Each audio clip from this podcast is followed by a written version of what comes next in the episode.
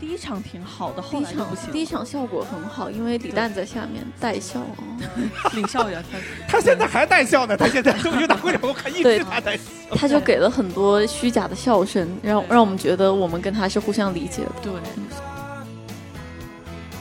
当时觉得中国脱口秀的路还有很长的路要走啊，呃，当时替他们发愁，说这跟谁学呢？就一个明白人没有，这玩意儿怎么能自己？后来你看，假以时日，我们看到大概十年的时间，现在既有好的作品，也有好的演员，也有了好的生态。相声相比之下有一点封闭性，有一点像，这是中国传统艺术都有的，对，京剧也是这样，它这个封闭性是在这儿的。而且我觉得对我们来说有一个很重要的经验，就是我们之前的喜剧作品中是看不到女性，就是我们甚至不知道第一次上台该用什么声音。但是毛豆他有特别独特和丰富的人生经历，对，以及他那种天赋的北方人的那种喜剧腔调。对，然后他的技巧也非常成熟。我会认为这这怎么搞呢？一群我不认识的人在台上用我没见过的形式讲一些我不关心的故事。哎，后来竟然竟然在现场的时候，是是给了我非常多的震撼。鲸鱼死掉之后，它会变成鲸落，它的生命会以这个尸体的形式去滋养其他的海洋生物，建成一个新的环境。就是你相声你也去做一架经络就好了，你干嘛非要在这插着管子占用这些自然界的能源呢？哇，是吧？但是我相信幽默会被一直的喜欢下去，需要下去。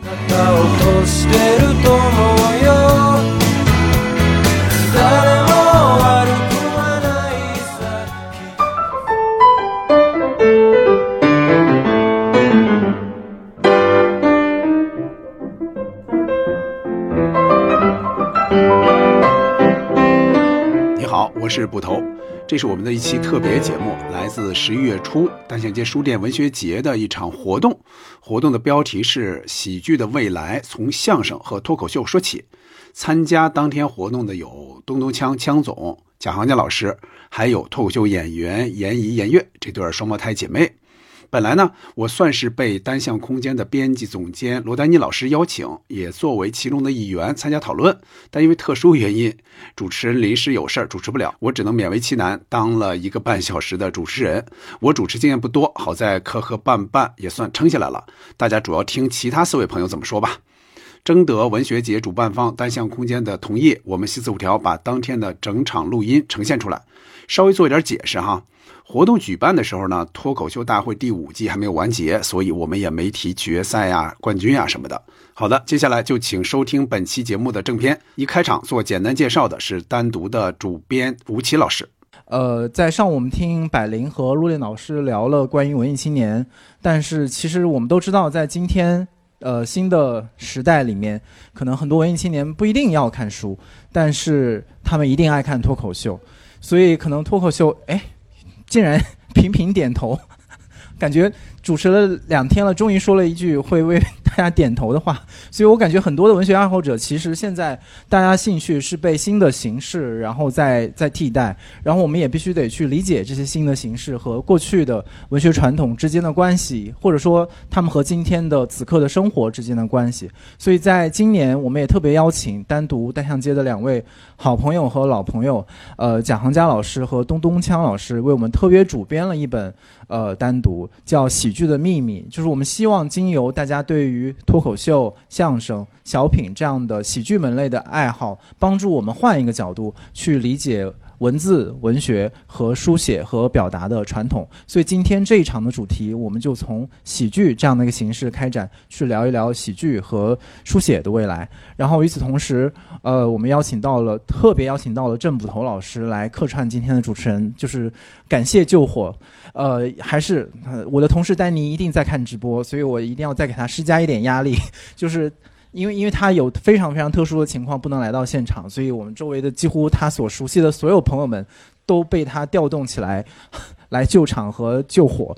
然后，当然最后我想有很多人是冲呃会期待呃今天的我们从上海远道而来的严怡和严月。然后刚才我在下面听到他们聊天，就是东东呛老师灵魂发问，呃，文学节值得你们来吗？我不知道啊，一会儿我们通过他们也可以正面回答一下这个问题，看看我们今天这样一个有一点阴霾的天气里面，他们会不会给我们带来一个不一样的关于文学的讨论？我们有请几位。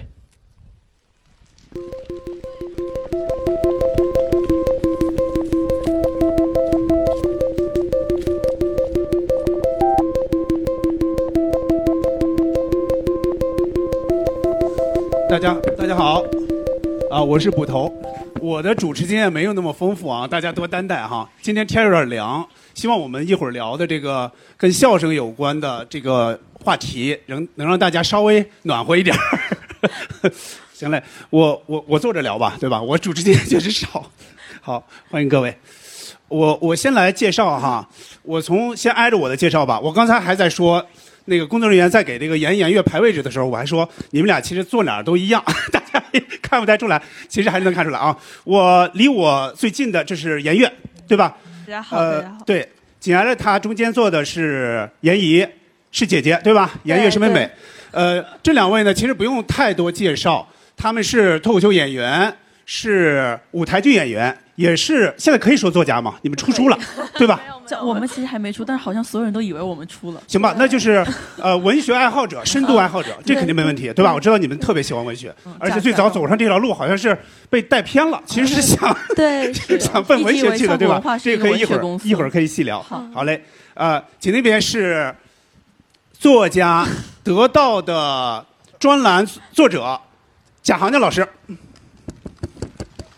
嗯，欢迎欢迎郝佳老师，呃，紧那头的是也是作家、喜剧研究者，也是我们读库的重要的成员，是东东锵锵总，欢迎。好嘞，那我们开场啊，这开场就结束了哈。那我接下来就我们是这样的，工作人员给我的一个大概的这么一个方向呢，是分为三个部分。刚才我们 碰了一下，就是其实是喜剧的。过去、现在和将来，按赵本山老师来说啊，那个口音来说，就是和将来，其实就是昨天、今天、明天。所以我们就是先从先从过去开始聊起。但我不知道这个的话，如果先问颜颜悦的话，我不知道你们你们可能因为你们我知道你们应该是九五后，对不对？对对。你们要聊起来的，你们小时候的，因为我知道你们跟跟文学的那个渊源比较深，比较从小喜欢喜欢写作，也喜欢看书哈。就你们俩有没有？一些喜剧方面的一些记忆，比如说春晚，比如说一些，是不是那会儿也看过一些脱口秀什么的？呃，谁先说说你们俩？并没有，因为我们就是南方，你们是江西人对不对？对，是江西人，然后感觉不太有喜剧方面的传统。我们看的都是北方的喜剧，对，比如说，就是像编辑部的故事啊，然后我爱我家这种。哦，这些都看过，嗯，对，但肯定是。都不是第一时间看的，对吧？是二手是后来补的。对对对，是一个大概什么感觉呢？看的时候，会有听不懂的吗？比如说编故事，他们说一些北京话的时候，会的。包括我们现在也不断在学习北方人的喜剧语言，学习他们的喜剧节奏。是的，是的。嗯，啊，那就是说，呃，喜剧这么比吧，就是在你们小时候或者成长过程中，喜剧可能占的那个成分肯定是远远不如在你们心目中不如文学占的大。对不对？但是 你又偏偏走上这条路，对吧？所以赶紧来文学节。对对对。行嘞，那待会儿再说哈。那接着接着问杭江老师哈，杭江老师，我最早知道杭江老师这个名字的时候，我就知道这个人肯定是喜欢相声的，因为听过那个刘宝瑞先生那个讲行家那个单口相声的，肯定都知道这个名字到底怎么来的。而且他当时在知乎或者在反正很多这个包括相声的网站上有非常多的关于相声的一些。他的一些论述很很多是很长篇、很专业的。当时我说这个人是个神人，当时没见过他，但是在都在黑龙江一直是吧？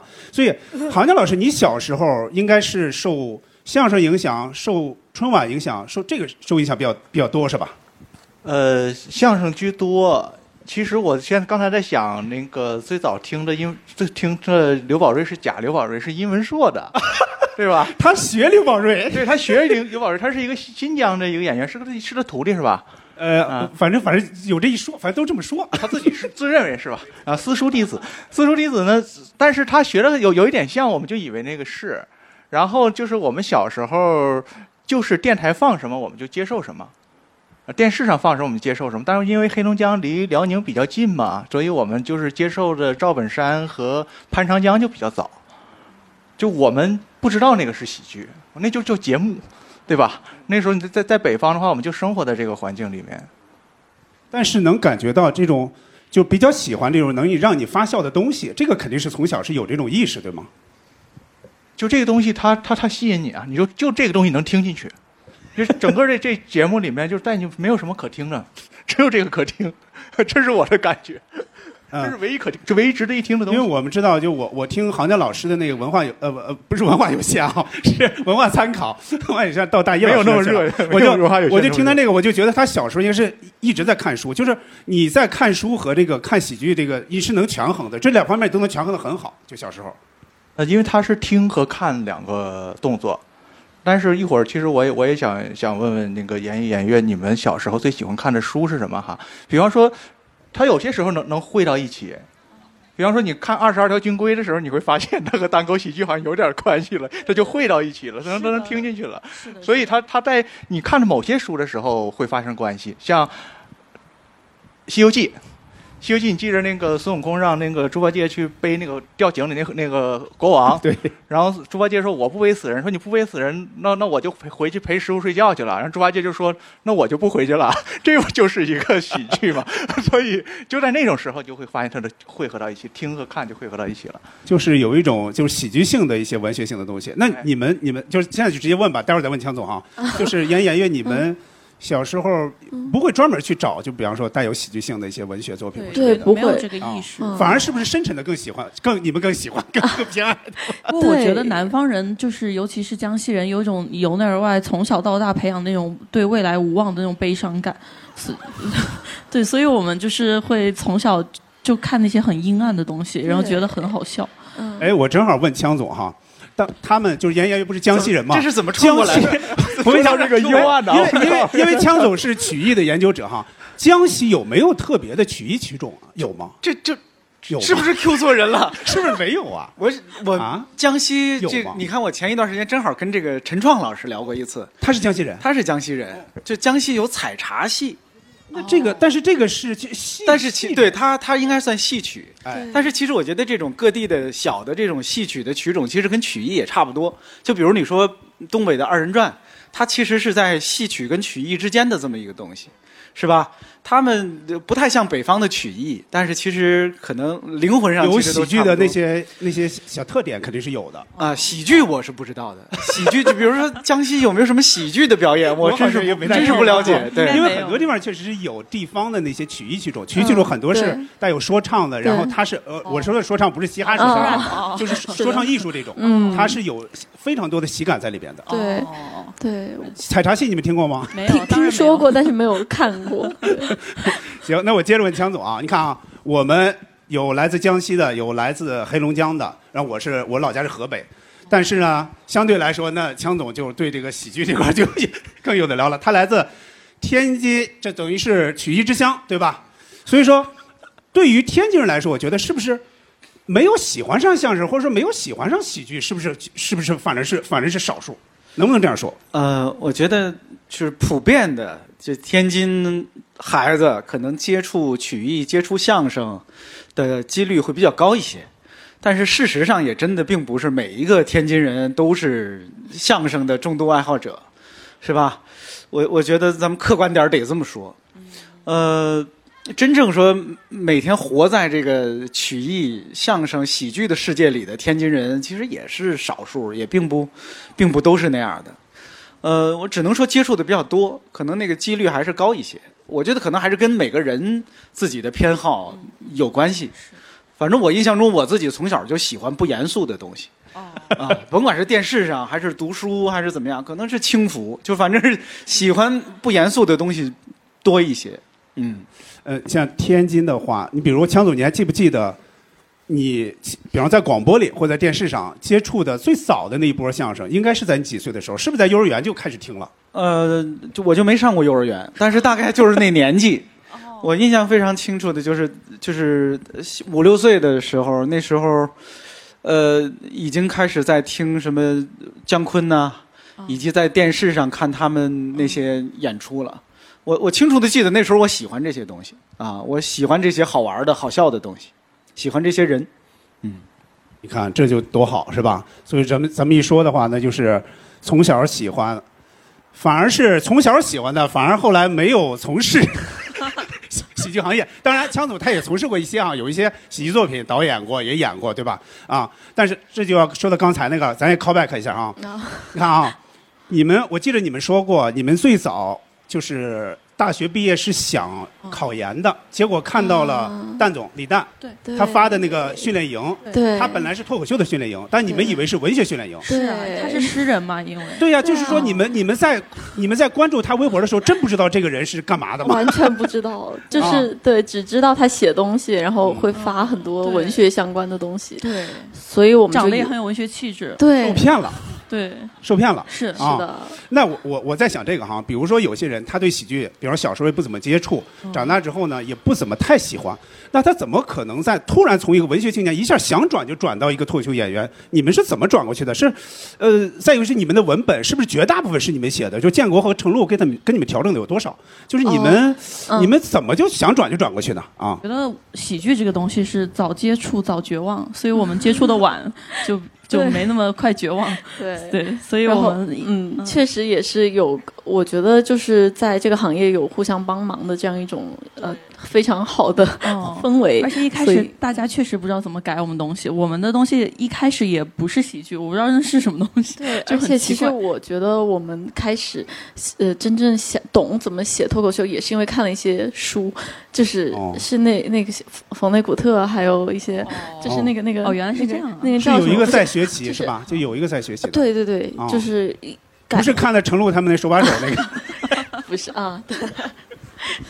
对，有我有我我记得我记得就是枪总和杭江老师主编的这一本就是《喜剧的秘密》里边，你们是就是他有一个统一的一个发问嘛，就说你们第一次上脱口秀的这个舞台大概是个什么样子，有个什么样的感觉？那那一版你们还记得吗？就是你们第一次上脱口秀舞台，现场效果怎么样？那个那个本子那个完全是你们自己写的吗？哦，对，脱口秀是必须是自己写。啊、我就说那个嗯效果怎么样？第一场第一场挺好的，后第一场来就不行了。第一场效果很好，因为李诞在下面带笑哦，领校园，他 他现在还带笑呢，他现在脱口秀大会上我看一直对他带笑。他就给了很多虚假的笑声，让对让我们觉得我们跟他是互相理解的。对，所以我觉得一开始这种奇怪的东西，我们就特别感激有人去支持我们，虽然可能是不应该的支持吧，是不是？但是后来，所以我们一开始是适应了很久，就是第一场感觉挺好的，然后也在进入这个行业，但是后来有长达一一年多的时间，我们就是在线下怎么讲怎么冷，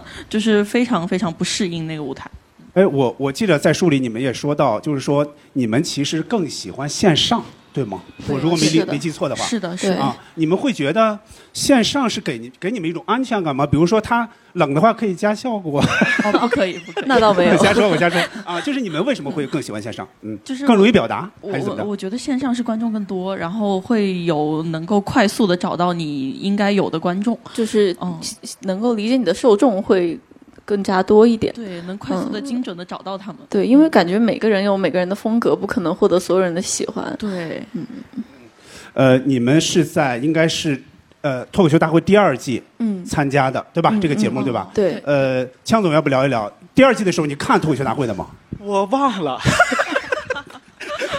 我我我现在你说这个词儿，我脑子就想，千万别 Q 我呀！我我忘了第二季是什么了。第二季是谁？第二季是于谦老师和那个吴吴昕。第二季是那个周奇墨最后没有 那是第三季那是第三季你看你找我啊问我，我第二季是不带比赛性质的，啊哈不。带比赛性质，对不对还是？第颜悦四季，颜悦，啊啊，对吧？对对对对吧？对，啊！但是我我我我有个小印象，你们不 Q 我，我自己 Q 自己吧。啊哈我是从第一季就开始看的，就是你们一上来，我确实感觉到，我说这俩人要说相声吗？还是要演慢才？但是都不是，你发现都不是，他就是个两人的脱口秀对，啊。嗯就是为了你们最审稿子早，你们最早这个形式是。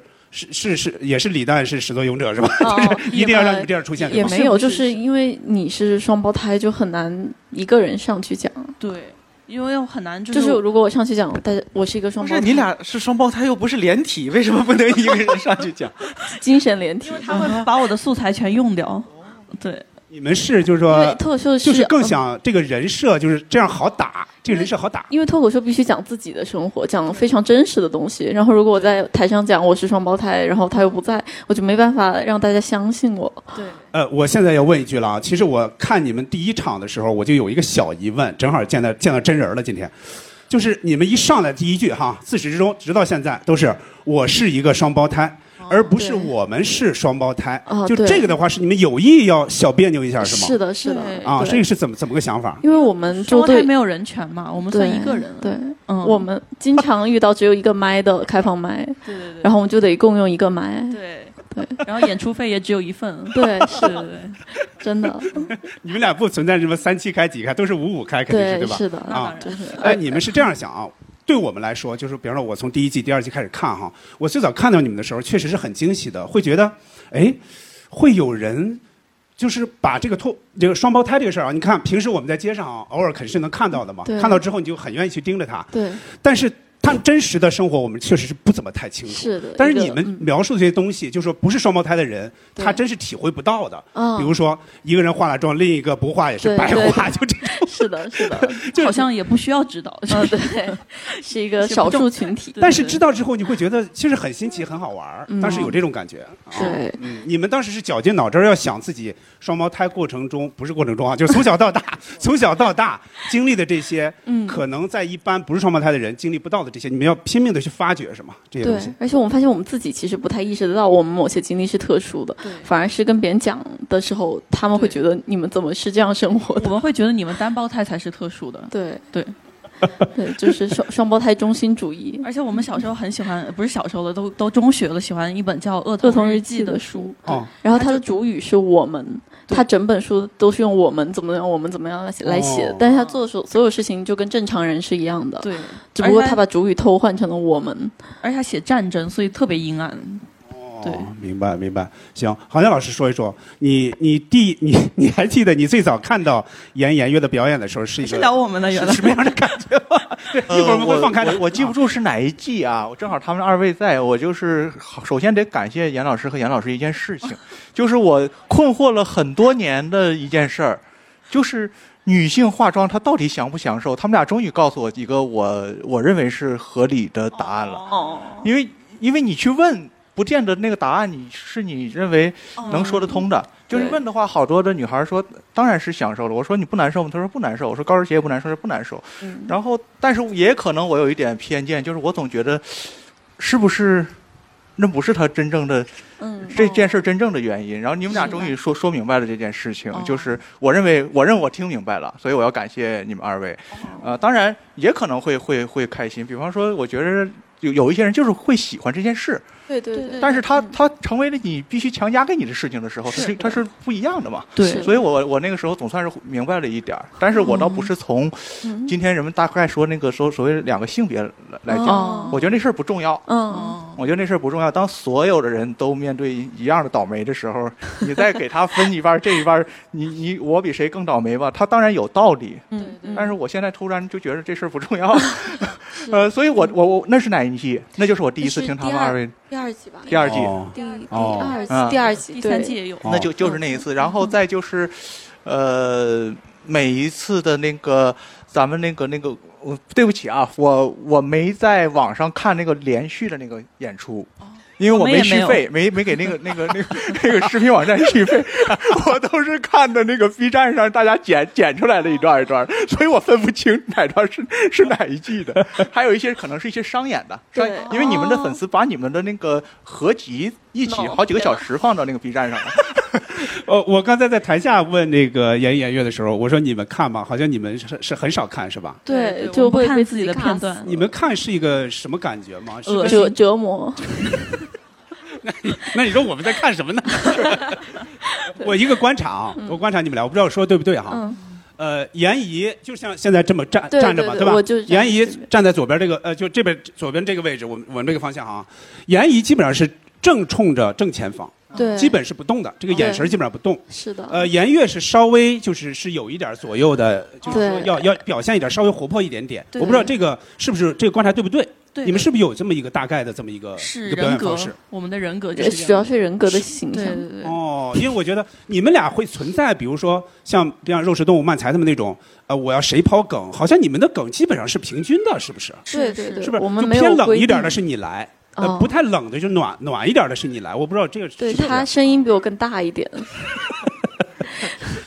所以我们全程都要稳定我们的音色和音音调。这个基本上没有太多调整，从从最早这种分配一直到后来，你们觉得这种分配是很很很很舒服的？就比较自然。我觉得大家可能会以为我们有很多东西是精心设计的，其实完全没有，我们就什么都没想。对对。因为我我印象里，反正抛梗好像稍微多一点的是呃呃严严怡，哦然后严月的一个梗，我记得最清楚的就是，嗯呃，什么放着我来是什么？不是放着我来，待等会儿我一会儿扫啊，我扫地扫地机器人儿那个是吧我一会儿扫。啊，对对对，印象特深。哎，不行，我得让强总说了，否则你照出来照片全是抄手的啊。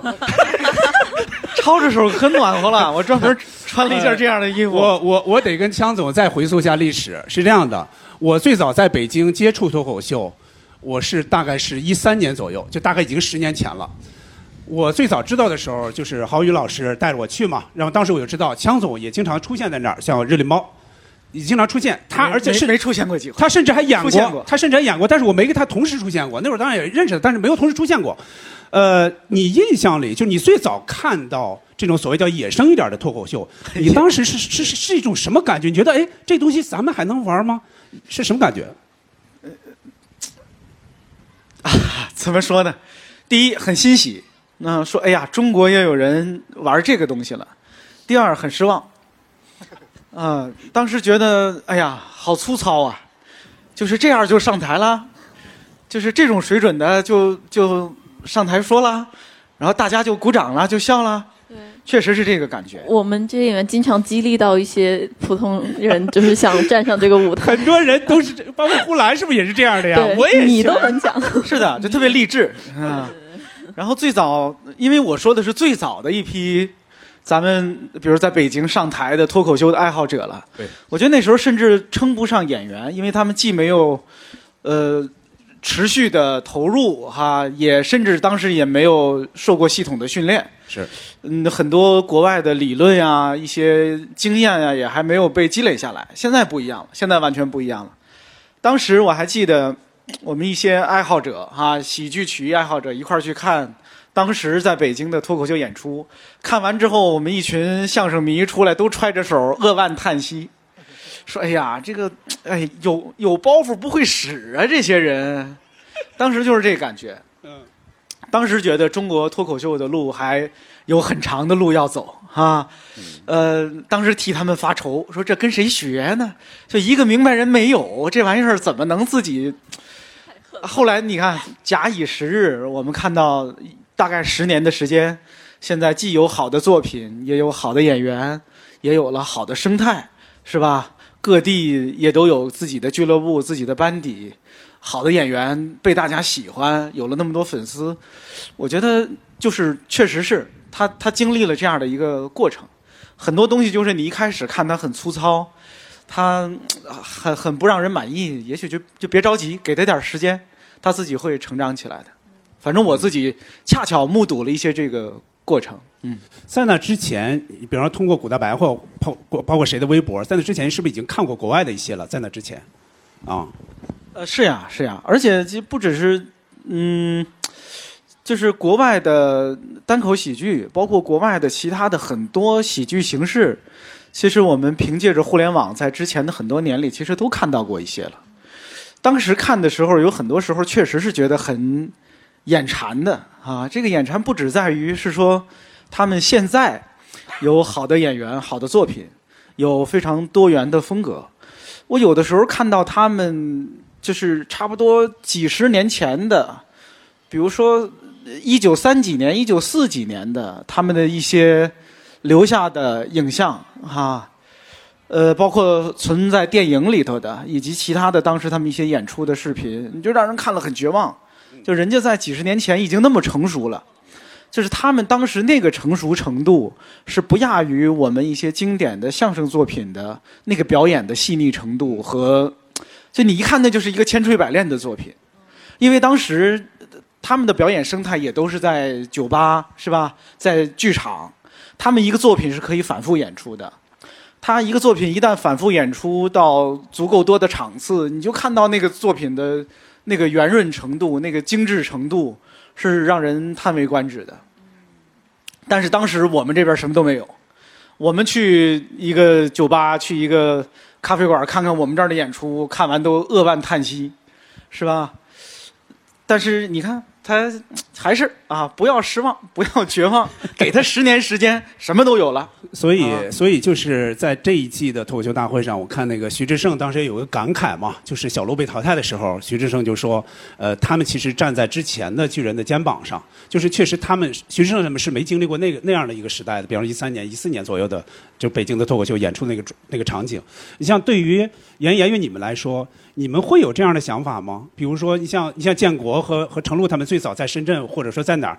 呃，包建国当然不是演出了，建国最早是给那个今晚八零后来写嘛。呃，程璐他们是真是最早就开始演，那就是已经是十几年前的事儿了，对对吧？就是你们有时候会有这种感慨吗？你们一来就赶上了，而且你们根本不是奔这来的。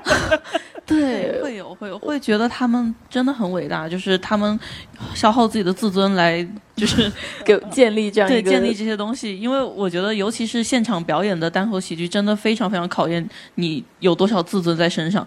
因为你每隔五秒钟，你就要检验一次你的作品是不是有人喜欢，以及别人是不是觉得你是个傻子。就是每五秒钟来一次，每五秒对，所以就其实很多单口演员进步的很快，我觉得也是这个原因，嗯就是只要他能承受，他就会一直改。嗯我看到你们在《喜剧的秘密》里边好像也也说到了这个问题，就是说你们其实小时候就尝试着写过，是吧？你也不知道你写的怎么样，也没有反馈，但是脱口秀你一在现场一演，他就会即时反馈，对吧？对的，是那。你们怎么看这种即时反馈？比如说，你们要真要写一个，或者说演一个什么，你们觉得是一个大作品的话，对但是这个比如说即时反馈到底是好还是不好，就怎么看？不好的，是不是太干脆了？对，主要是这个反馈它检验的是笑这一个维度的对，嗯，然后如果是关于表达什么其他的，那它可能不能通过笑反映出来，对那就需要自己去寻找其他的标准了。像贾行家老师的书，你也不可能说每五秒钟问一个人你觉得这怎么样什么的，就是它一定是一个长期的积累，然后确实有可能是一个你花费了很多时间，然后没有任何回报的事情。嗯，嗯。对，所以我们觉得作家就特别伟大，就是特别孤独的在那里书写，然后也得不到特别及时的反馈，对，要选但是他们会坚持下来。我记得很多年前跟枪总啊参加一个线下活动，枪总好像说过这个问题，说比如《红楼梦》，曹雪芹写的时候一直有及时反馈，他会写成什么样？对呀、那难以想象，他写曹雪芹写一千字儿就发网上，写一千字儿就发网上，是吧？根据大家的反馈来想，我下一章怎么写，不能那么干吧？这所以就是说，这个对于表演来说，可能就尤其是要检验相声这种，对对吧？你比如说，据我所知，你比如相声演员，他要上春晚之前，他不是说直接就上去了，也不是直接就审查，他有一场一场的压场。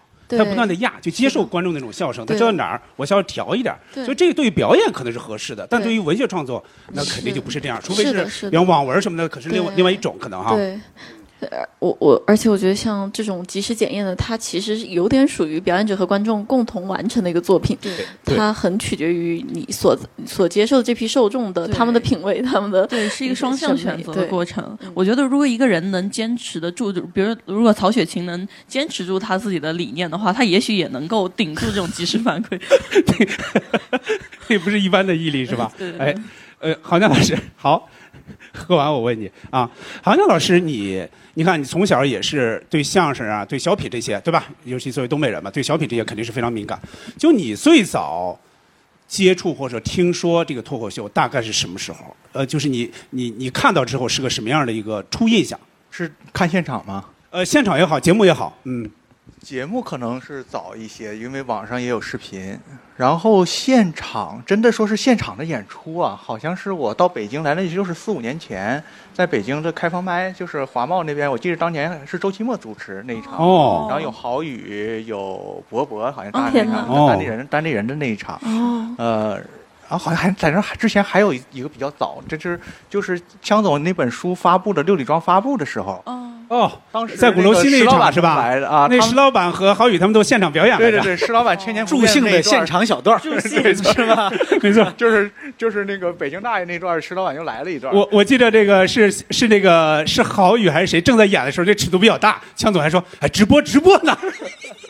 然后有知道这个这个事儿，可能还要早一点。就是我记得有一回在北京，就是那个李诞他说他现在在干一个什么事儿，我就没太明白是是个什么事儿。然后他说我要去看去看一个表演特别好的小伙子，其实就是池子。”哦，然后呢，那应该是在热力猫啊，不是不，啊对不起，是老树虫。但我就记不住是什么地方。然后还有一次呢，是在一六年，然后他就是他和池子，我们就是一块见回面。见回面之后呢，他说我俩要走，我俩要去看哪里有个开放麦，有一个好演员。我还是不知道他们在干什么，所以我真正知道有脱就是中国在脱口说脱口秀是什么状态，就是到北京之后那个四五年，可能一八年了，那就是一八年，比你们晚很呃，多呃。黄西老师零九年那场在美国记者年会上那场你看了吗？啊，对，那个我是在网上看的。那个应该是看了吧？那个当时有个什么感觉吗？因为他那是比较标准的美式的美美式脱口秀式脱口秀，所以我我的感觉就不觉得，虽然是黄西老师，但我不觉得和我有什么关系。哦，嗯，我觉得好像是只有看了现场的线下，在那个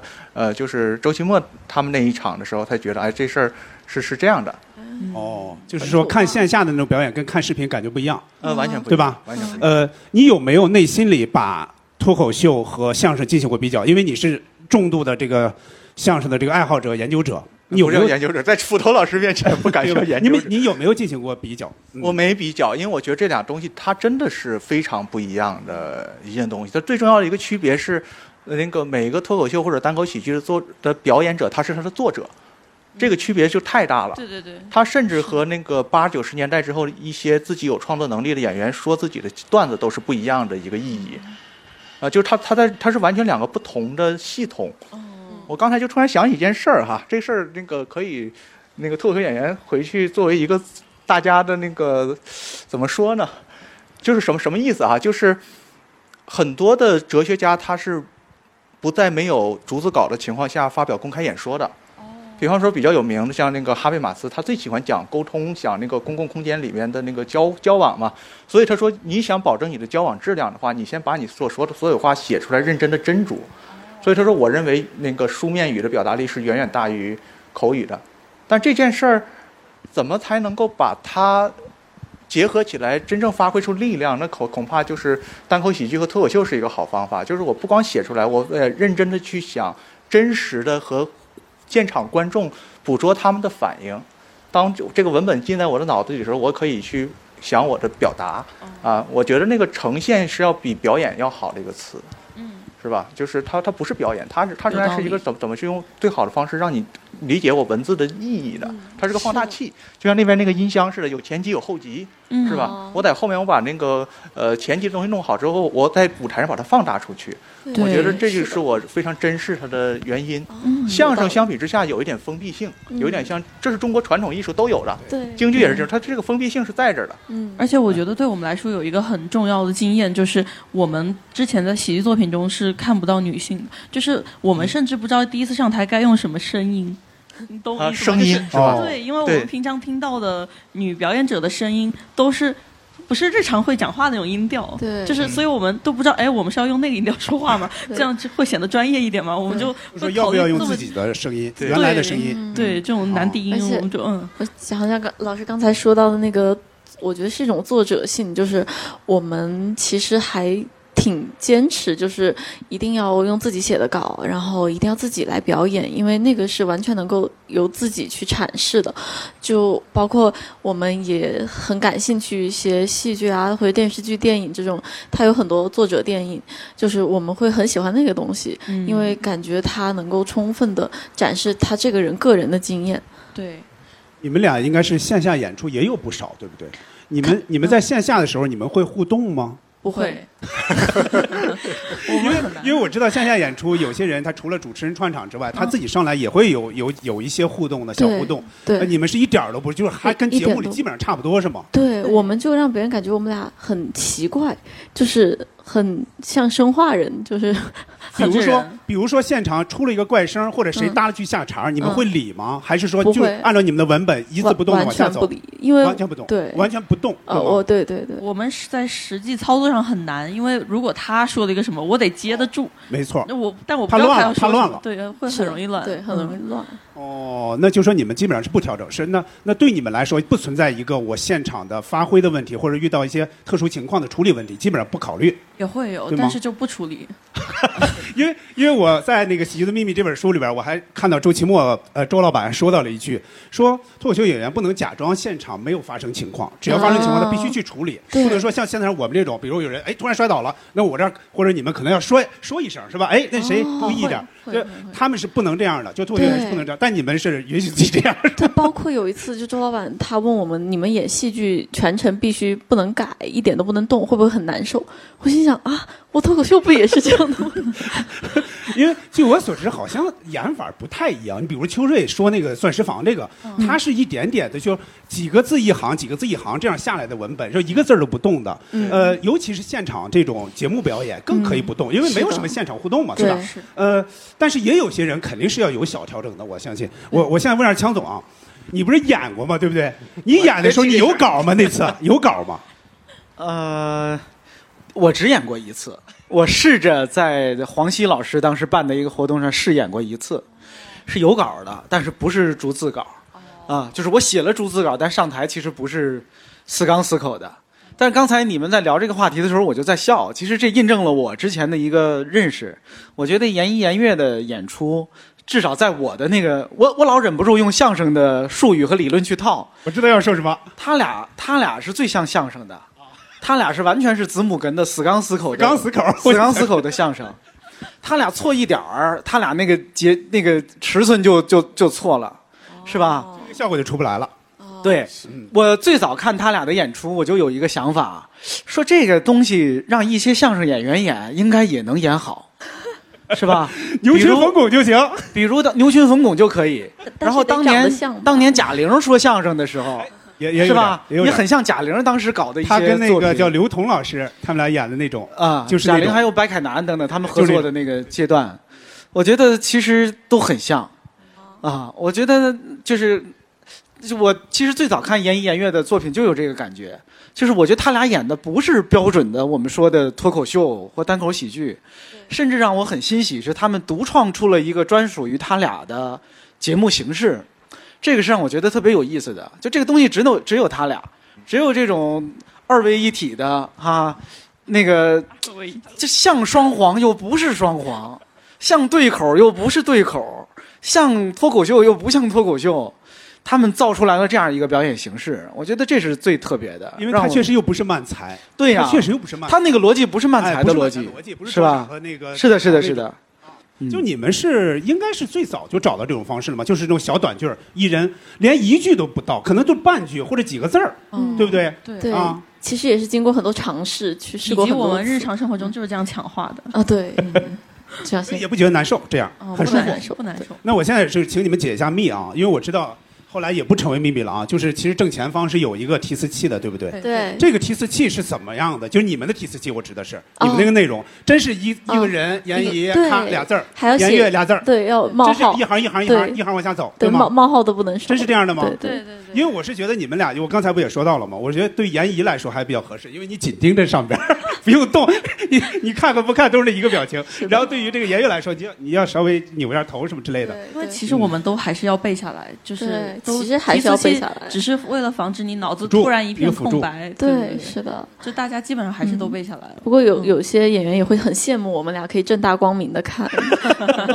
有因为因为是这样的，我我我这一季我其实有一个感官，你比如说像呼兰也好，像谁也好，嗯他肯定是有竹子稿子嘛，对吧？嗯但是他基本上不看。对他基本是不看的，应该是背的滚瓜烂熟，或者说他那个逻辑自己早烂熟于胸了。是的但是也有一些演员，嗯确实他要左右扭，左扭一下，右扭一下，你就知道他左扭右扭目的是为了显得自然一点，但你能看出来他是看中间的。哦，真他是正成熟演员是不会让你看出来他在看题词，没错但是确实有一些演员是是能表现出来。对对，还有一些注意力缺陷的演员看不了题词。对，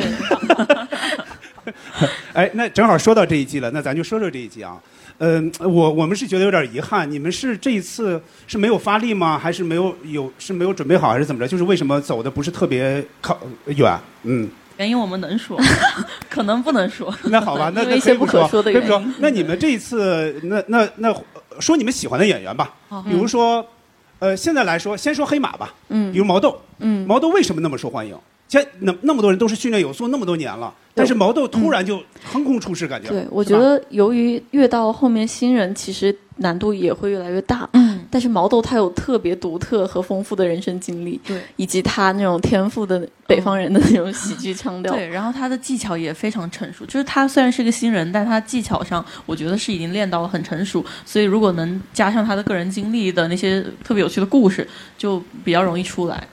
因为我看毛豆，我我最早我就以为这个人啊，可能就是有意在舞台上倒口，就说自己的这个老家话。啊后来发现他参加播客什么的，全都是老家话。我说哎呦，这他改不过来是不是？你们跟他聊过吗？他北方人也不说，基本上嗯不说嗯普通话是吗？他们也不需要改，嗯其实大家都听得懂，而且那个反而有更多喜剧效果。嗯我们这些人想学还学不来。就像建国似的，是吧？也不用说特别标准的这个普通话，反而加分是吧？对，是啊，就是你们这一届就是比较比较欣赏的这个这个呃脱口秀演员嗯。都有谁？比较欣赏的这一季？嗯。童漠男啊，袅袅小佳、袅袅，对，哦，那就先说袅袅，嗯，袅袅你们我感觉你们有一点气质相通，就都是喜欢文学，喜欢这一类的。嗯，就是你们怎么评价他的？他这种社恐型的，好像在当初也是一个异类，就是对人们总感觉嗯，这种表演好像是说要稍微外放一点，但是对袅袅那种一点都不外放，人们也很喜欢。是的，哦我觉得他表演，就是他一开始会说自己完全不会表演，但是我觉得他表演非常厉害。他会这样一下，他说着说着就，嗯，对，那已经算表演了。，他有完全契合他人设的表演。嗯嗯，而且我在里面看到了，就是作家也可以去，就是用口头表达的这种感觉。嗯嗯，就是他给我的感觉就是非常忠于自己。去，因为像我们这种风格，就暂且把我们和他归为一个风格的话，我们在现场就是不会那么热的，嗯，对，但是就是还是有很多观众给我们反馈，嗯就会有一种呼吸感的那种反馈，不是那种爆笑啊。你们也有不少啊，爆笑的，什么也也有，但是刚才擎天柱那个，包括什么呃呃那个有没有兜啊身上，哦包括呃什么化妆啊哦之类的，我觉得很多也是，反正我们感觉是很爆的啊啊谢。谢。然后我我觉得像这种，我们会就是我们舞台上有各种奇形怪状的人，然后就会不停的消耗自己的个人经验。嗯那我觉得不知道小说什么其他的这些作品，他们可能会消耗的不那么快，但是对我们来说，就是确实消耗的非常快。呃，所以像呃，如果是新人的话，就会有非常多精力可以写。但像我们，我们的经历越来越来越同质化，就是都一样了，大家就没有什么特别特殊的。所以我觉得，就越到后面越考验你提取日常生活中的特殊视角的能力。嗯，所以我也在想这个问题啊，就是比如说从第一季、第二季开始看的话，比如这个人一直跟过来的话，就是脱口秀演员哈，你就会发现他自己的生活可能会越来越少了，或者说可以去放到舞台上去讲的这种经历越来越少了。对就你们面临这个问题？比如说对你们来说最典型的，那双胞胎的生活，那总总有差不多讲的差不多的时候哈。是啊那接下来要讲什么呢？比如说你们可能两性话题讲的多一点，对对吧？嗯，我们会看到，其实国外的脱口秀演员，因为他们已经做了好几，就就就也应该有算百年了吧，他们。到后来，很多演员就是成熟了以后，他们会去做剧啊，去做电影啊，然后会做很多自己奇特的喜剧作品，甚至一眼看上去不是喜剧的东西。比比如我们很喜欢一个叫亚特兰大的剧，它的主创 Donald Glover 就是他是之前单口演员，呃，他对也算是一个单口演员，然后他是之前演一个情景喜剧，到后面慢慢转型去做自己的呃剧，然后就是一个非常个人化的，而且他那个特别神奇就在于，我觉得他提供，因为他是黑人嘛，所以他提供了一种非常特殊的视角，就是我觉得他描述出我们这种。特殊群体的那种共同的感受，就是你看到的世界其实是超现实的，但是所有人都认为那是一个正常的现实，所以他的作品就会被认为是超现实表现主义。所以它看起来就是非常的诡异，甚至有些情节很恐怖，但它同时又是喜剧。我觉得这个东西有点像，如果说我们对未来有希望的话，我们可能会看到这种东西会非常激动。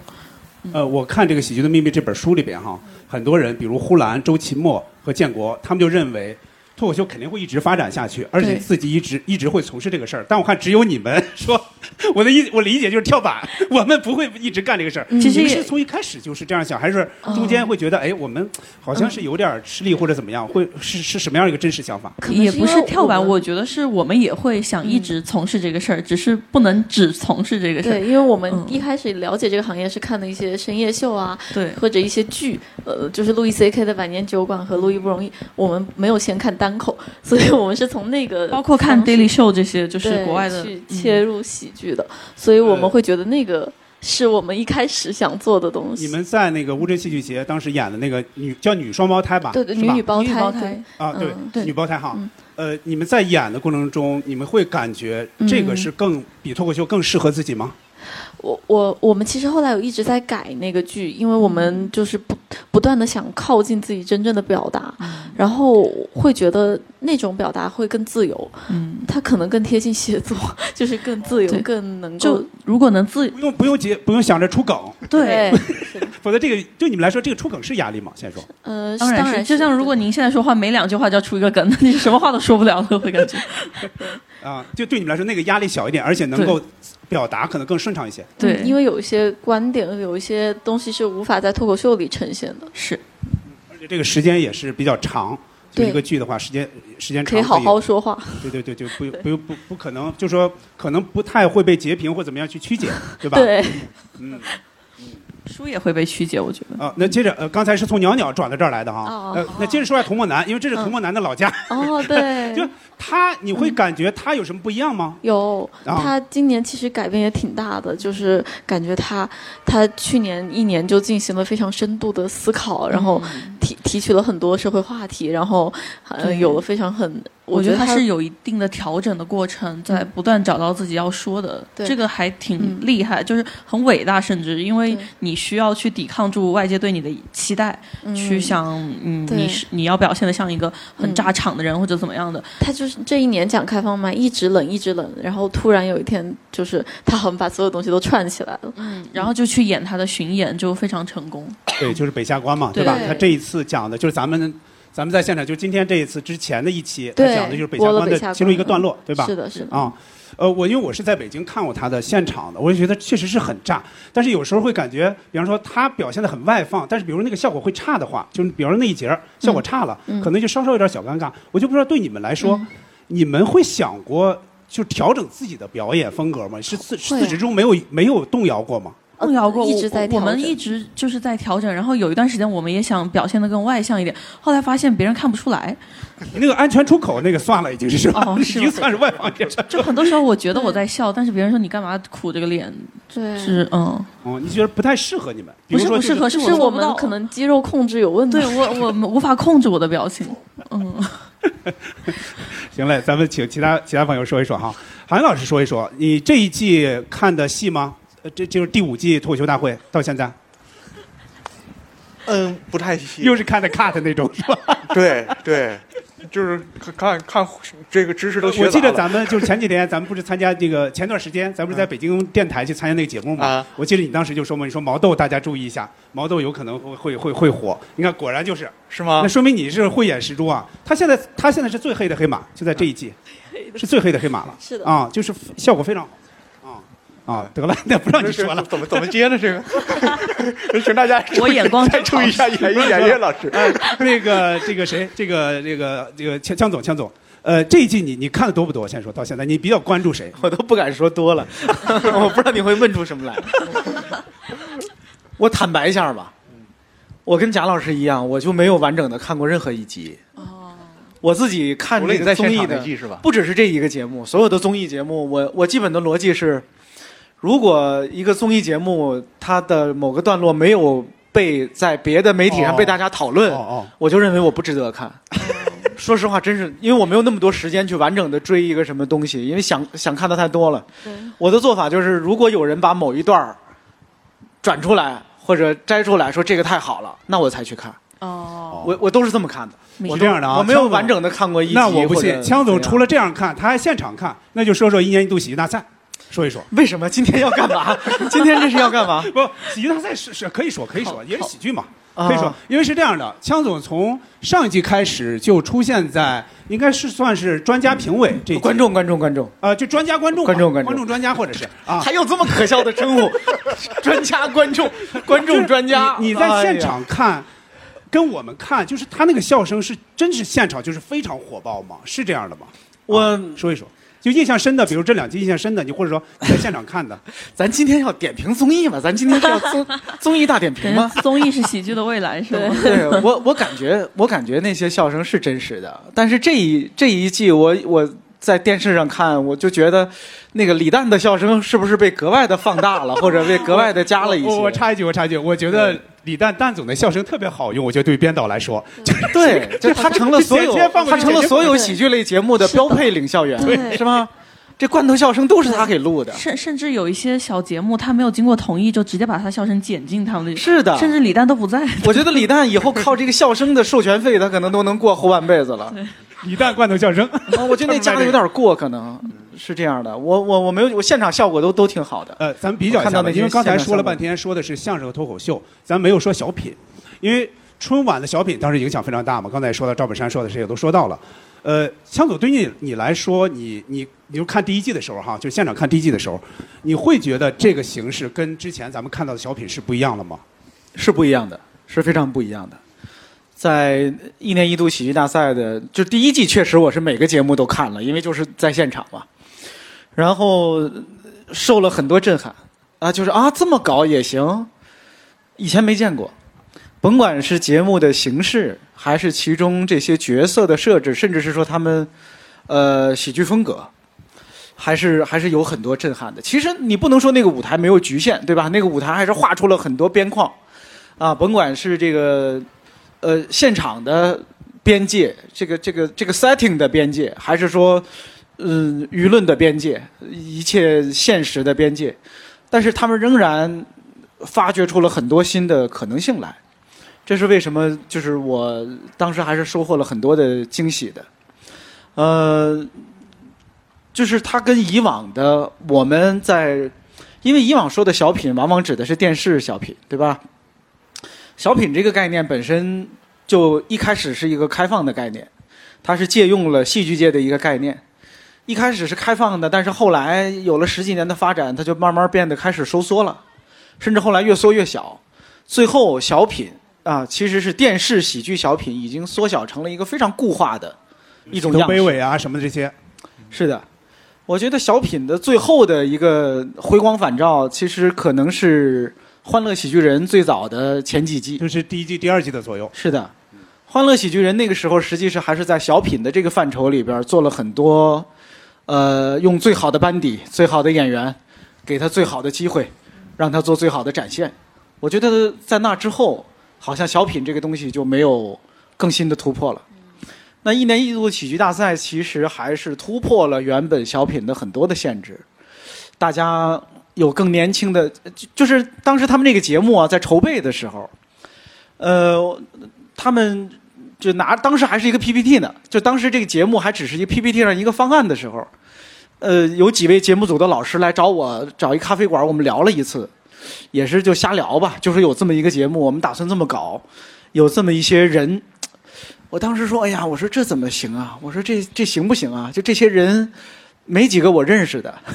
然后呢，感觉不是演小品那些大咖，对，确实当时我我脑子里对于喜剧小品这件事情，对于喜剧短剧这件事情的认识也被固化了，啊，我会认为这这怎么搞呢？一群我不认识的人在台上用我没见过的形式讲一些我不关心的故事，哎，后来竟然竟然在现场的时候，呃是是给了我非常多的震撼。就比如我记得你在微博上说过嘛，就是你你你好像是点评过那个父葬，对吧？父亲的葬礼，就那一下，你在现场会觉得怪吗？就是为什么现场那个效果那么好？现场效果是真的非常好，对吗？真的非常好呀，因为 因为太怪了，你就在等着他后边就要出现什么东西。对，因为太怪了，是吧？就我，我甚至没想到还能还能做到那样的程度，是吧？就是他能他能荒诞到那个程度，我没有想到。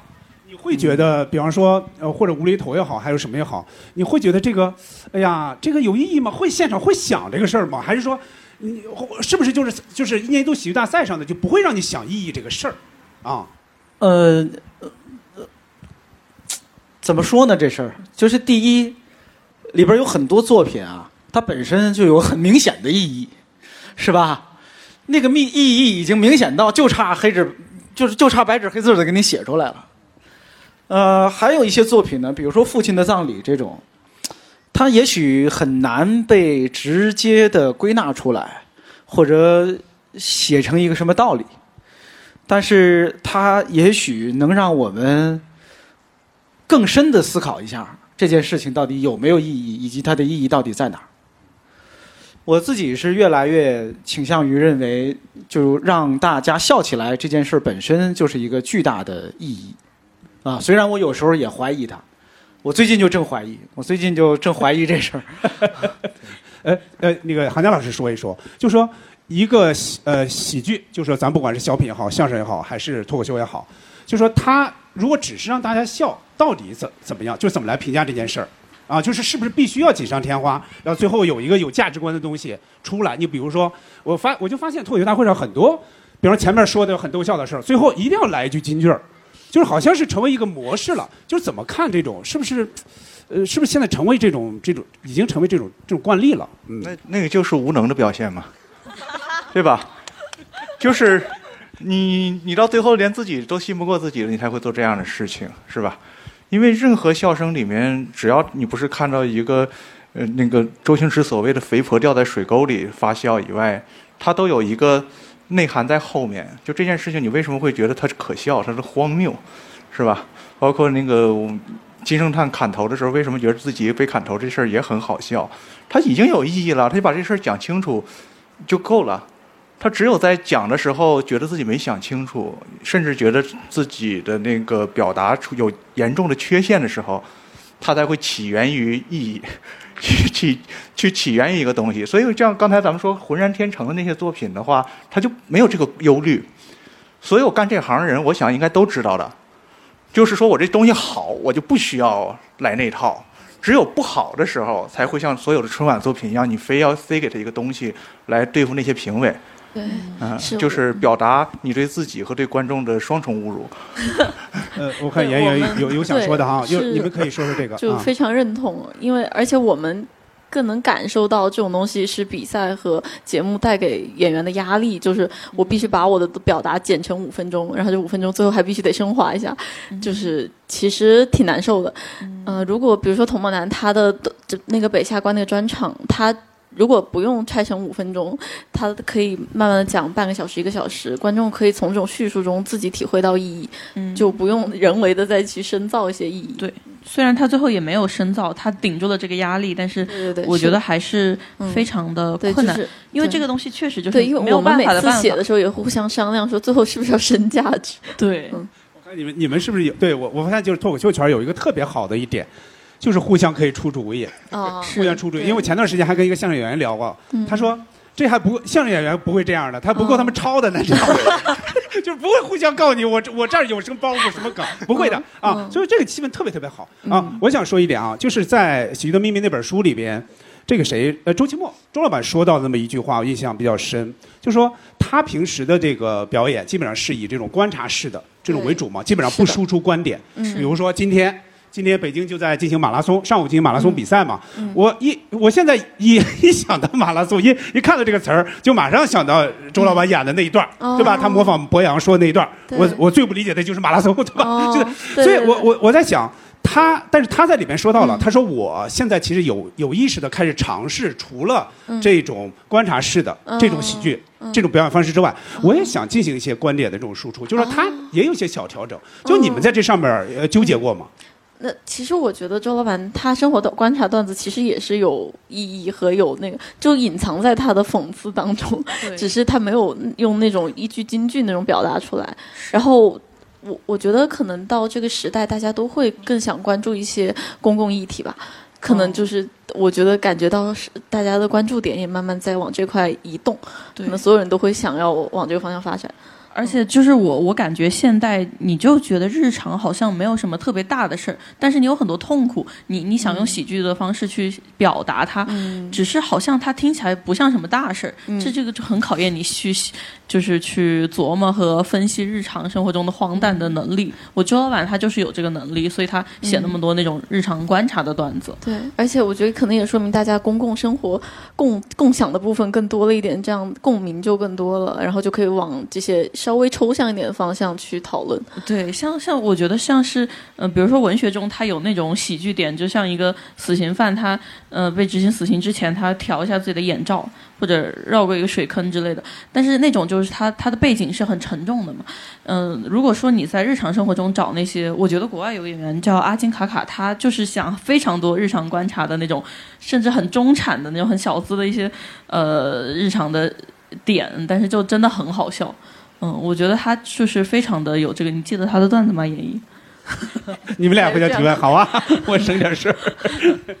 你有记得他的段子？就是嗯，比如说那个哦，不过那是调侃英国王室，就说他们嗯，就就是每每次出现在一个场合都有人那个按喇叭，呃不是不是按喇叭，就是或者他说那个发给英国人就是走路坐，就是他们一辆他在英国坐一辆公交车，然后公交车坏了，然后大家都下车，然后按完全按照在座位上坐的顺序一起在走，对对就他去讽刺他们这种过于刻刻板的那种对，还有在那种感应水龙头之前打太极的，他他就是经常观察到一些这样的点。哎，我我刚才注意到一个细节哈，嗯我我想加一个问题哈，严严月你们互相就是严月，你叫严姨姐姐吗？平时啊，不叫，真的不叫是吧？不是光节目里不叫是吗？嗯生活中也不叫，就就觉得你大我五分钟，我凭什么叫你啊？哦，不是不是，没有这个，我就我们就从小到大不叫吗？不叫哎。呃，你们的父母或者说爷爷奶奶那辈儿会说吗？这不行啊，不叫他们都分不清我们。这这是真分不清吗？我老觉得这是普们老师一眼就分清了，刚才 亲人，我我倒是分真的比较清啊、因为我这几天集中的看了一些他们的复习的，我是复习的他们的一些视频啊。因为是这样，我为什么想问这个问题？因为我小时候是有这种心理，就是比如我有个表姐和一个堂姐，他们就大我几个月，但我从小真不想叫他们。哦但是我后来就反而是结婚之后，我觉得，哎，出于礼貌必须这样叫，尤其当着姐夫啊什么之类的，我觉得不叫不好。呃，我是觉得有这么知道你在叫他吗？呃知道啊，呃我叫他，他他挺高兴的，我叫姐姐，他不会以为我在叫 她。对，我叫别人。对对对，好吧，好吧，啊，呃，那那接着说哈，接着说，我想想我想想说什么来着？喜呃对剧的未来嘛。呃，还有线上线下这个问题，哦，线上线下，嗯，你们是更刚才好像问了一点儿是吧？你们更更偏向于啊线上演线上，对对吗？对，啊，而且就是演线下也需要考，呃就特别因为我为什么要问这句呢？好像建国也说过那么一句话嘛，他说线下无意义，你们会这样认为吗？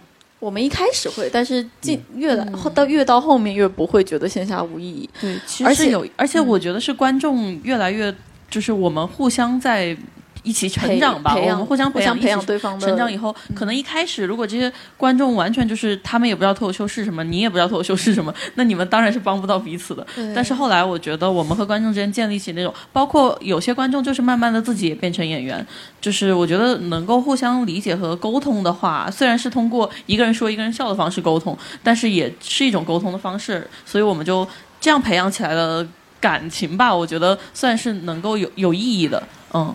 对，就也包括我们喜欢线上，也就是因为一开始线上是有李诞这样的人，他会去去把控那个一定的那个标准，然后也让我们觉得这个行业是有标准的。对，就不要太二人转了，就是在台上演的东西。呃，我想起来我要问什么了，刚才这不算啊，我想我想起来了，呃，我是想让他们点评一下，也点评一下喜喜剧大赛。就是你看啊，哦。我记得李诞大概说过，他说咱们拼表演，咱们是嗯。拼不过相声演员和那些小品演员的，对。所以我们拼的是我们现在这种是，呃表达也好，或者说我们的这种这种呃你的情绪也好，对。就是你们在看到喜剧大赛的时候，他们那种表演状态的时候嗯，你们是一个什么感觉？我们、嗯。其实我们一开始也有跟，包括现在上喜剧大赛一些演员，他们最开始是我们公司和他们在很早，就一七年左右有一些合作，呃，那个嗯今夜呃，在百乐门周还有金秀那个什么之类的是吧冒犯家族、艾森对尔什么很多，对。对，所以就有私下接触到他们，就觉得他们非常厉害。嗯，呃，但是我们是觉得喜剧大赛这个形式当然非常厉害，然后它也能表达一些脱口秀不能表达的东西。对，然后我，但我更觉得我们其实最好的是能够，呃，我觉得所有演员都希望能自自编自导自演，就是因为那个还是一种结合。哦而且我觉得喜剧形式之间最忌讳的就是互相学习。我觉得其实没什么好学习，你就表保持自我就好了。因为尤其是像我们，就哪怕是同一个门类脱口秀演员之间，我们也要分清楚哪些东西是你值得去学习的。就嗯，就比如说有有些人他们比较炸，他非常好，呃，然后会有些人就说，你看炸的就没有意义。然后你这个比较冷的，你就是表表达比较好，比较有内容有意。我觉得这是完全是不对的，你不应该这么说。就是每个形式或者每个风格都有它自己的该有的价值。如果你互相学，你最后学出来就是你在讨好所有人，那个东西就什么都不是。哦，你们看啊，呼兰和智胜是参加过研究喜剧大赛的，而且是到最后要加分那个部分，对吧？对快到决赛的时候是，的，如果邀请你们，你们会去参加这个就是偏于表演的这种形式吗？给钱就去，妈 没有没有没有没有。就是说，呃，你们你们会去，比方说让你们演，我因为我非常看重你们刚才说的，就是说你们非常看重脱口秀，是因为这是我自己写的，哦。我自己写，我自己演，所以我特别享受这个这个这这种感觉。嗯。如果是别人写，让你们去完成任务，嗯。就是一个表演，而不是一个现在这种状态。你们会有一个内心的一个一个要转一下频道吗？对我们肯定会想要是能自己写的本子自己去演比较就是会没有那么享受，但是肯定也不抗拒。对。让你们比如说嗯演你们自己现在这个样儿，可能还行，对哦，就对不会太偏离于我我要塑造另外一个人。对，因为我我们就很喜欢像《伦敦生活》，还有一个美剧叫《Girls》，就是他们是非常，因为我们看到他们的生活，我们才发现我们的生活原来是他们那样的，这是我们一直没有意识到。你会觉得好像自己本来的生活是不值得被说的，不值得被放到台面上去的，然后就发现他们开始做一些那种真的非常古怪。就从来没有被呈现在台上的那种，尤其是有一点女性向的，就是所谓的女性向，也就是以男性为标准嘛。但是她其实就是她本人的生活就是那个样子的。对，就像伦敦生活，她说了一些话，我才意识到原来我是跟她想的是一样的，对从来没有听到。为什么没有？人在说这个东西？我对就会产生这种感觉。呃，你们说的是让我想到了，就是也是《喜剧的秘密》里边说的，就是阎鹤祥嘛，就除了脱口秀演员也也采访了阎鹤祥嘛，因为阎鹤祥他对两边上都懂嘛。首先相声他肯定是他是专业相声演员对吧？这边他又参加过脱口大会之类的，嗯，他就发现了一点，就是为什么女女演员演不好相声，是因为之前相声文本里就没有女性视角。对，是的。但你看，包括你们，包括杨丽，嗯包括袅袅，就你们加入了就是另外的一种成分在里边，对吧？嗯就是你你们会不会觉得有时候会觉得嗯，很幸运，会有这个艺术形式是是的，是可以让自己更多表达自己的一些一真的非些想法的。常幸运，我觉得这个东西是也促进我们，就是我们越被逼着要去讲，然后越能意识到自己生活中某些问题。对嗯，是一种互相促进的感觉。对，就是嗯越学越上瘾。而且也会获得非常多女性观众的共鸣吧，他们会跟我们讲这些东西，是他们也听到也非常开心，然后就哦，原来我说的东西真的是有价值的呀，对，嗯，就说这不只是你们的苦恼，对不对？对就是比如化妆也好，包括没有兜儿什么之类，的，是吧？是的，或者说从更那个的层面说，就是原来我的视角不是一个特殊的视角，对，就是是一个偏偏激或者极端的，就像电脑的系统一样，就是我们每个人都是有系统的，但我们之前就默认那个东西是没有系统的。就是 Windows 那种桌面，你就会感觉那个东西啊，世界就是这个样子啊，就是蓝天白云，还有一座山。但是它其实是一个电脑系统，你选择用这种方式去看世界。就是一开始可能会怀疑，你说我说这个事儿，有人会关心吗？有人会是的 care 这个事儿吗？对吧？你比如我想起周奇墨他演的那个去点餐的，对吧？对我相信大部分人都有这个苦恼是。我前就永远排到你前面那人，永远是点餐特别慢。啊，就是你必须在这儿，你你要表现快一点啊，在这儿吃，这是这什么什么？对，呃，强总来说一说，呃，就比如说哈，你你因为你看啊，咱们从小听相声哈，对相声里确实开始捧捧哏了哈，相声里确实 你看啊，从八十年代也其实也有相声演员，比如说单连丽老师对吧，跟王全儿他们一起演，啊后来也有贾玲对吧？我得我得玩命想单连丽是谁？哦，对，是他是他，对吧？是他。就是你，但是毕竟毕竟女相声演员首先少，再一个他们的知名度，对吧？就是哪怕最知名度最高的，可能也比不上那些，嗯呃排在最前面的，比如咱们现在刚才说到姜昆，那郭德纲老师更不用说了，就是怎么看这个事儿？那脱口秀确实有这个视角出来了，这个是不是你当时会有这种感觉吗？这种发现吗？我觉得相声在之前的这些年里，呃，比如说鲜有知名的女相声演员，确实是阎鹤祥老师说出来了其中的一大部分。因为原本这些相声作品啊，大多数是男性创作者创作出来的，而没有涌现出专为女性演员所创作出来的好的相声作品。呃，即使有一些女性演员在台上说相声，他们说的也都是呃男性演员的相声作品，他们往往会模糊自己的性别角色，是吧？就是咱说那些跟这个性别没关系的普世性的那些作品，就是老一代的女相声演员，什么回婉华等等，对，他们那时候你看现在偶尔展示一下，不是现在了，现在也就前些年了。大多数是什么贯口类的呀、学唱类的呀这样的作品。实际上，真正的女性的有女性角色、女性视角的相声作品是赖声川的相声剧，哦，是吧？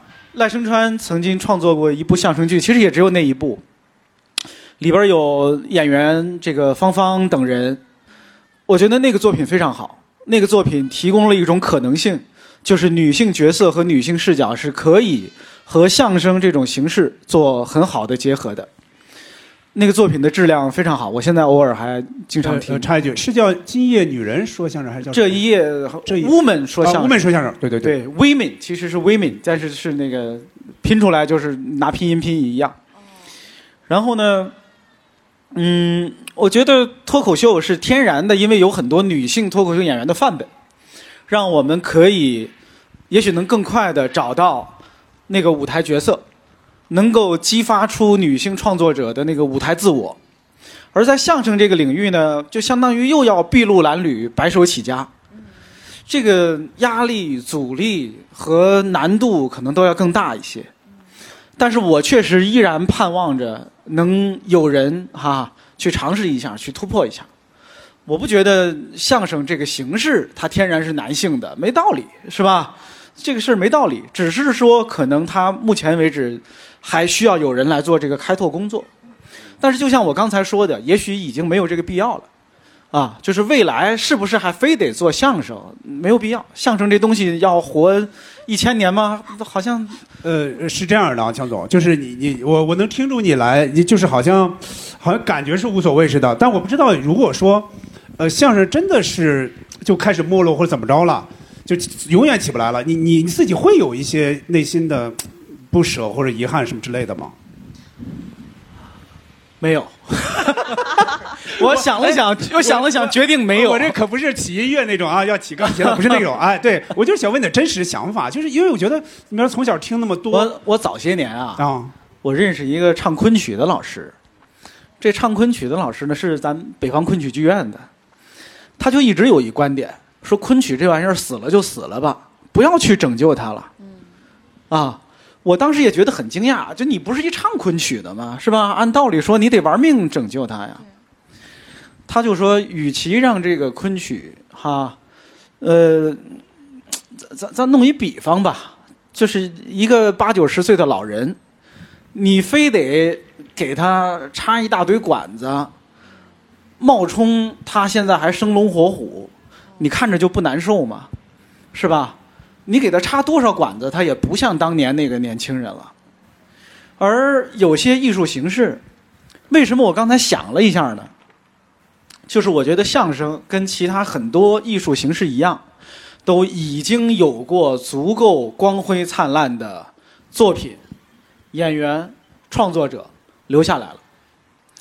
就是如果是一百年前，我是一个一百年前喜欢相声的人，说相声这东西现在绝了，你遗憾不遗憾？我会特别遗憾。但现在我没有那么遗憾，因为我现在天天听的也都是几十年前的录音，我看的也是几十年前的视频。啊，我我我我不觉我不觉得相声这玩意儿接下来还会有超过那一代演员跟那一代创作者的作品和人出现。啊，我我觉得现在的人不该较劲在这个事儿上，说我们能超越马三立吗？我们能再造一个侯宝林吗？不可能，也别费这劲了，赶紧改行去试试脱口秀，试试 sketch 啊，尝试一些别的新的喜剧形式，我觉得那可能才是真正该做的事情。呃，你是觉得相声已经完成了他的使命了？比如说他在喜剧这方面如果有使命的话，就说他再怎么着也不会超越当时的作品和当时的人。不是对，你觉得恐龙灭绝了，你遗憾吗？是吧？嗯恐龙非要一直活到现在吗？因为恐龙插管子了，对吧？我们现在做的也像一个 AA 互助会，就是告诉大家想开一点。对，呃，尤其是看到嗯起码脱口秀起来了，就喜剧这个事儿没断啊，就喜剧这个事儿没断，对不对？是呀，是呀，就是我觉得，嗨，我前些天还跟人说呢，我觉得脱口秀这玩意儿刚出现的时候，中国相声界就该宣布说这玩意儿就是相声，就占领命名权叫命名，是郭德纲宣布哎就是你你就宣称这玩意儿就叫相声就完了，那相声就又活过来了，转世了，对我们转世了。中国曲艺家协会就当时就该设一个脱口秀分会，就得了。哎啊，这个事儿，这个事儿还还真有影儿，你还别说好真有是有，好像是我知道有影对儿，这个事儿真的有啊。当然不不细说了，，我知道一些脱口秀的老师早就是曲协会员了。哎，这个事儿不细说了啊。韩静老师说一说刚才说这个问题，呃，就是说，嗯，你你会进行比较吗？就是相声啊和脱口秀，你觉得相声这个，比如说他，比如说哈，他他永远起不来了，可能我记得你们当时那个播客是吧，在那个呃宇宙牌电饭锅，你们跟那个老信信福臣老师你们一起聊过这个事儿，三个人好像现在都是。不怎么听现在的相声了，都是那就觉得那些老段子已经够我用的了，够我听的了，反复听没问题。呃，韩老师是这样想的吗？嗯，他不是，他主要是新相声没有可听了，所以只能听老相声，这是一个原因。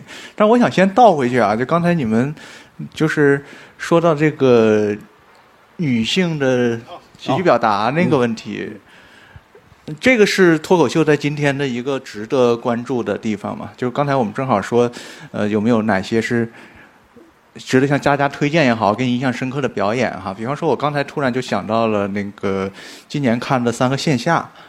呃，一个是我跟江总一起看的是，咱俩一起看的是史岩，哦，史岩东北的史岩对吧？史岩的专场啊，史岩专场在网上有一些片段，然后还有一个是呃一位新疆来的女演员，你们肯定认识子涵哦，子涵啊，王子涵的专场。是出书的那位吗？对是吗？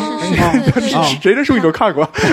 他那个子是桑子的子，大家可以搜一下啊。那个郭江小巷是吧？对对对对对对是的，然后还有一个是那个最近也是在网上有有一个，它有一个十五分钟一个小小的专题叫夏夏，啊，夏天的夏是那个单立人的演员。为什么我就是说既值得向大家推荐这三位演员的表演，又想起这个女性表达这个话题呢？就是他终于在这个场合或者说这个语言环境里，她成立了。你比方说，咱们刚才说那个那个现象。呃，我记得有人问过叶嘉莹，他说：“叶先生，你作为一位女性的诗词学者，为什么你不研究女性的专题啊？你研研究的都是那个那些，其他人也研究了杜甫啊这些，你你老师顾随研究这些。”他说：“因为女性文学在历史上不成家世。”他说：“你可以看到人啊，一一个一个人，最好的人可以写到像呃李清照，写到像柳如是这个状态，但是他没有一个家世，就是说一个谱系，啊，甚至说是一个风格存在。他只有进入到了当代文学里面，我们看到了从张爱玲开始，女性文学才有家世了，就是在这个单口喜剧里，它能给女性一个家世，这是我觉得它比相声值得拥抱的一个原因。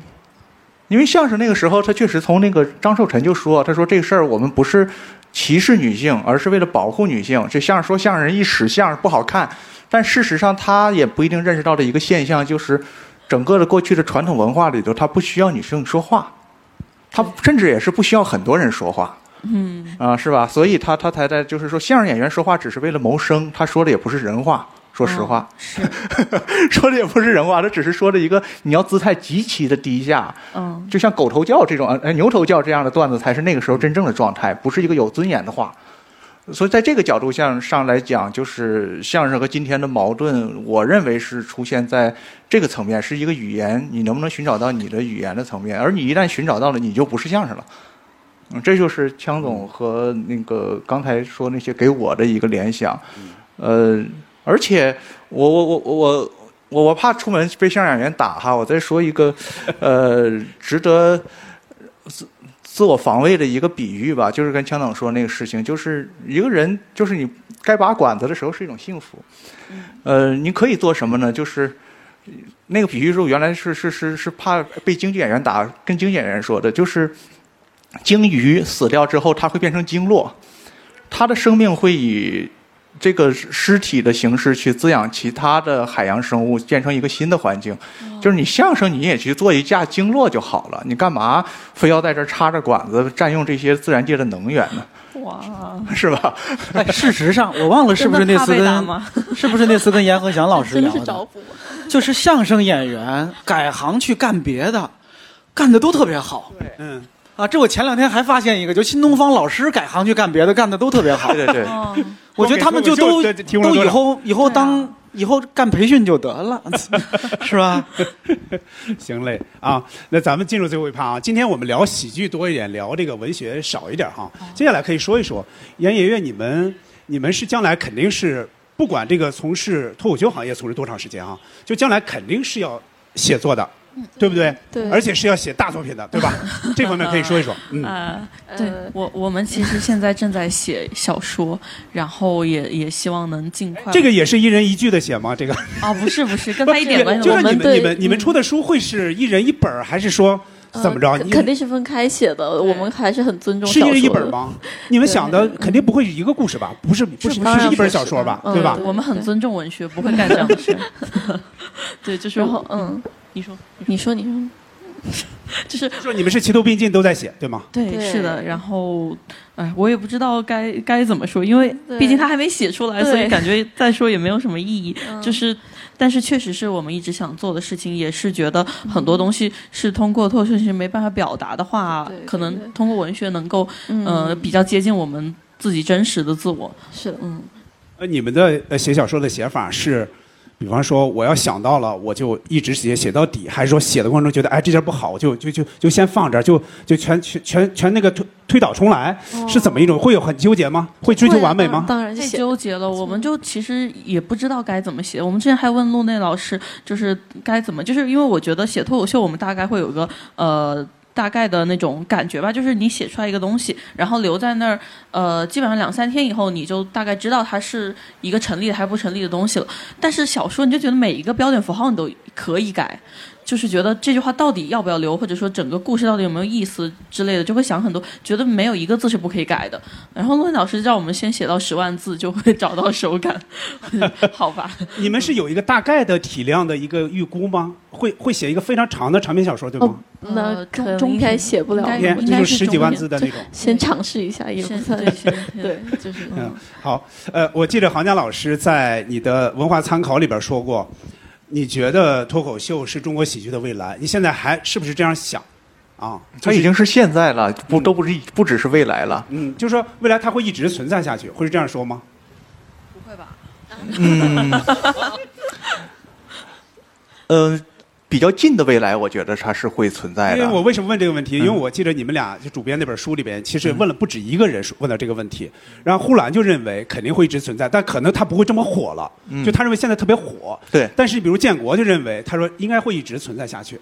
呃，也有的人会觉得可能不会，或者说以另外一种形式。啊，这个你怎么想啊？呃，所以我我我就是不太赞同建国的这个对线下的这个摒弃就在这里，嗯就是我认为它的未来的一个重要形式仍然是进入生活方式，就是我们还是会寄希望于将来大家进到一个小剧场里去看一些演员的线线下演出。嗯、也许对于像王建国这样的演员来说，这事儿不重要，但是对于坐在下面的人来讲，这件事儿很重要。而且而且，到下面的人他还会想，我要去走到那里去说我自己这件事儿很重要。那从这个角度来说的话，那是一个可期待的未来。至于他在综艺里面。那事儿反倒不重要，反正我也没给那个视频网站充费。哎，你这个倒让我想起蛋总那句话，就是每个人可能都可以说几分钟，五分钟，哎五分钟嘛对啊就比如说每个人都把这个当成一个我自己可能一个小的表达或者一个什么，那可能是一种非常好的一个方向。是就是这样的，就是他终于给了你一个可能性，是吧？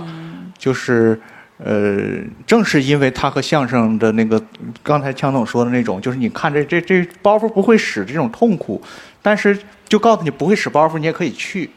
而且这个确确实实就是谁还提炼不出五分钟好笑呢？有些人一辈子都是个笑话，这还差这五分钟啊！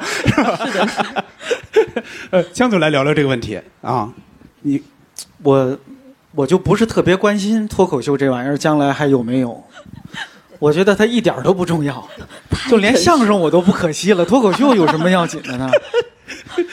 我反倒在乎的是啊，但对这个事儿我是有，对我接下来要说的这个事儿我是有信心的，就是喜剧会一直在的，对，就是幽默感对。应该会一直存在于我们的生活里的，因为这个东西你你你禁它你也禁不了它，甚至这东西吧，它还一打一蹦高，你越近它，它可能滋长的会越生猛。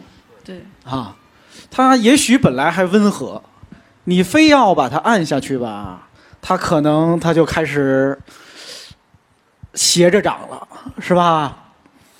我我相信喜剧会一直被大家需要，我相信幽默一直会被大家喜欢。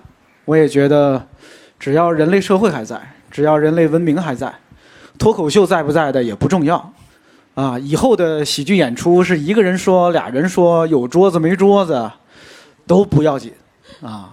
但是我相信幽默会被一直的喜欢下去、需要下去。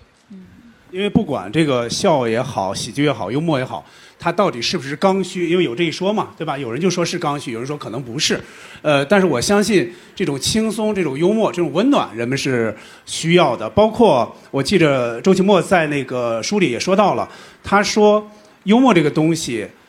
喜剧这个东西，它应该是符合人性的。它只要符合人性的东西，这个东西应该会一直存在下去的。不管它将来就是以一种什么形式来 来出现，到底是脱口秀也好，相声也好，小品也好，还是喜剧电影也好，但它肯定会一直存在下去。